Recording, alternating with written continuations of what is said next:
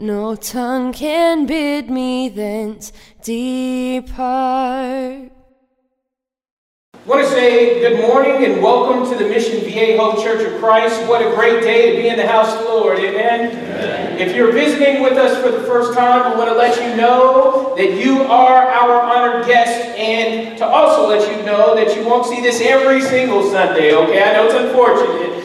Uh, but we've had uh, a number of visitors with us this morning as I look across the auditorium. This is not a typical Sunday for us. Uh, but we're happy that you've come and has, have gotten to see kind of what we do behind the scenes instead of just what we, what we do here in this auditorium on Sunday. But we do want to let you know that you are our honored guest. You're always, always welcome to this church whenever the doors are open. And I say it every single Sunday. We believe you've come to the right place because I don't think you'll find a finer church, y'all help me, in all of Mission Viejo. Amen. We're getting good at this. We're getting good at this. Uh, real quick, special shout out to one of my favorite, favorite couples here at this church. There's a couple here that is celebrating their 40th uh, wedding anniversary, and I think it might be Skeeter and Sherry. Would you please stand so that we can recognize you 40 years of marriage?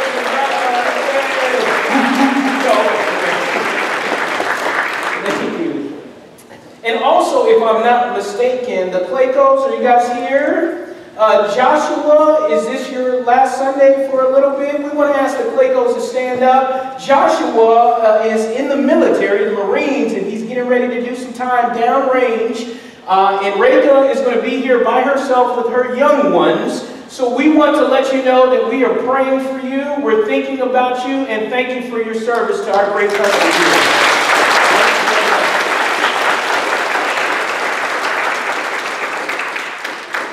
make sure you hug on her neck and her as her husband heads overseas for uh, some, some military exercises out that way. Let's just say that. So, also, real quick, also, uh, I, I need to let you know that we're going to have a very short vacation Bible school meeting after the service today. I promise, short. Okay, so if you want to, Mary, stop rolling your eyes. I saw that. I saw that. Um, so we want you to come and we want you to stay if you're interested in learning more about what we're doing this year at Vacation Bible School.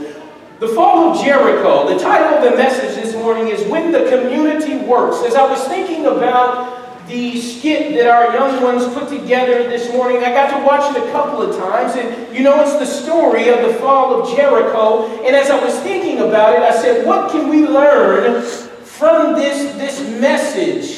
What can we learn from this message? And when I thought about the learning points of this message, it really moved in the direction of thinking about community. And when a community works together, things that seem to be impossible can become possible. Amen. So if you have your Bibles this morning, I want you to open up to Joshua chapter 5. We're going to look at verses 13 through. Um, verse 5 of chapter 6, okay? And then I've got a sermon outline for you in your bulletin. I'd ask that you just fill in some of these principles, and then the message will be yours this morning. Joshua chapter 5, beginning in verse number 13. Now, when Joshua was, was near Jericho, he looked up and saw a man standing in front of him with a drawn sword in his hand. Joshua went up and asked him, Are you for us or for our enemies? Neither, he replied, but as commander of the army of the Lord, I have now come. Then Joshua fell face down to the ground in reverence and asked him, What message does my Lord have for his servant? The commander of the Lord's army replied, Take off your sandals, for the place where you are standing is holy. And Joshua did so. And you've heard that before. Now Jericho was tightly shut up because of the Israelites. No one went in and no one, uh, no one went out and no one came in. Then the Lord said to Joshua, See, I have delivered Jericho into your hands, along with its king and its fighting men. March around the city once with all the armed men. Do this for six days have seven priests carry trumpets of ram's horn in front of the ark. On the seventh day, march around the city seven times with the priests blowing the trumpets. When you hear them sound a long blast on the trumpets, have all the people give a loud shout. Then the wall of the city will collapse.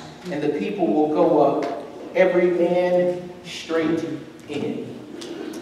And thanks be to God, we got to see this in front of us this morning as our young ones acted out this powerful story of how the community can learn to work together. What's so interesting about this text is when you think about a community, uh, there's a lot of different things that can come to mind. Amen. Sometimes when you think about community, you think about family. Other times you think about church. You can think about your classmates. You can think about your sports team, so forth and so on.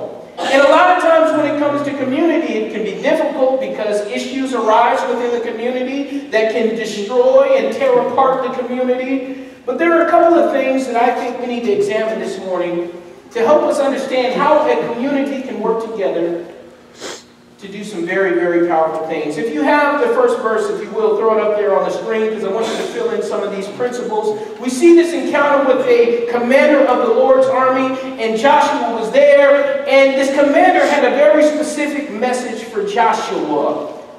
Very specific message for Joshua. And then in Joshua chapter 6, verses 3 and 4, we see another principle here. You can throw that on the screen. He says, I got a specific task for you. I want you to march around the city, right? And then you get to the last passage, Joshua chapter 6 and verse number 20, and he says, Look, if you follow these things, the wall will collapse. So I see basically four characteristics working here in order for this to occur, this event to occur. The first is this the people of the community had to understand the mission. The people of the community had to understand the mission, and the mission was look, God is going to deliver Jericho into your hands. Everybody needs to know that. So when a community understands their purpose for exist existing and they understand the mission, they can do some powerful things.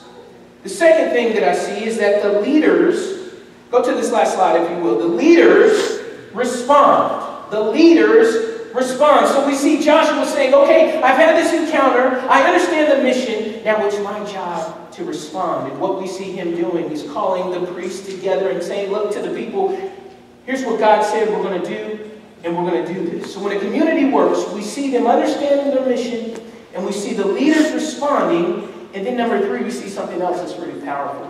We see the people that make up the community adhering to the details.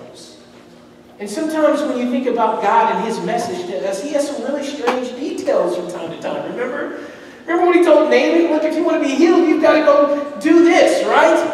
Well, that doesn't make sense. Look, if you want to be saved, you must be baptized. Well, that kind of doesn't make sense. Look, if you want this wall to fall, you've got to do it this way. So in order for a community to be successful and to work together, we all have to follow the details of the plan. That's why Scripture says it's important for the community to come together. Don't forsake the coming together as the manner of such, but encourage one another. And we all know these texts. And then lastly, here's what I love so much. In order for the community to work together, they always have to think in terms of victory. They have to envision victory.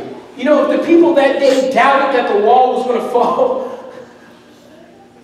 I wonder if God would have not allowed it to fall. I don't know. Right? But we've got to envision victory. So when I think about our community here at the Mission Viejo Church of Christ, one, do we understand our mission? Do we understand our purpose for existence? Do we all say the same thing about our mission? We have wonderful leaders here that are encouraging us to respond to God's mission. Are we adhering to the details, church? Of what we are called to do and to be. And then lastly, do we envision victory? I have, I have this vision on my heart and my mind to see this church filled. I have a vision on my heart and my mind to see people having to put chairs out in the foyer because there's no room in here. And I believe God can do that. I'm just bold enough to believe that. And I believe you are too, church. So as we close this morning, I've got a, a, a practical uh, application that I want you to, to kind of process with me together. Here's what I want you to do as we close. I want you to take that piece of paper that you have that you can write your notes on, and I want you to write down one reason why you've chosen to be a member at the Mission Viejo Church of Christ. Okay? Why are you a member at the Mission Viejo Church of Christ? And don't do the, you know, well, Jesus, I'm baptized into Christ and therefore I'm a member of God's kingdom on earth and, and this. No, I, I want some very, I understand that. I want your specific reason on why this church. Because there's a bunch of different churches elsewhere. Why are you here? And then what I want you to do with that is I want you to share that with a friend or a family member or a neighbor this week. Will you do that? Think about why you're here and share that reason with someone else. So we've got a song of invitation selected. There you go. You didn't think that song would be that short. Some of you are saying amen.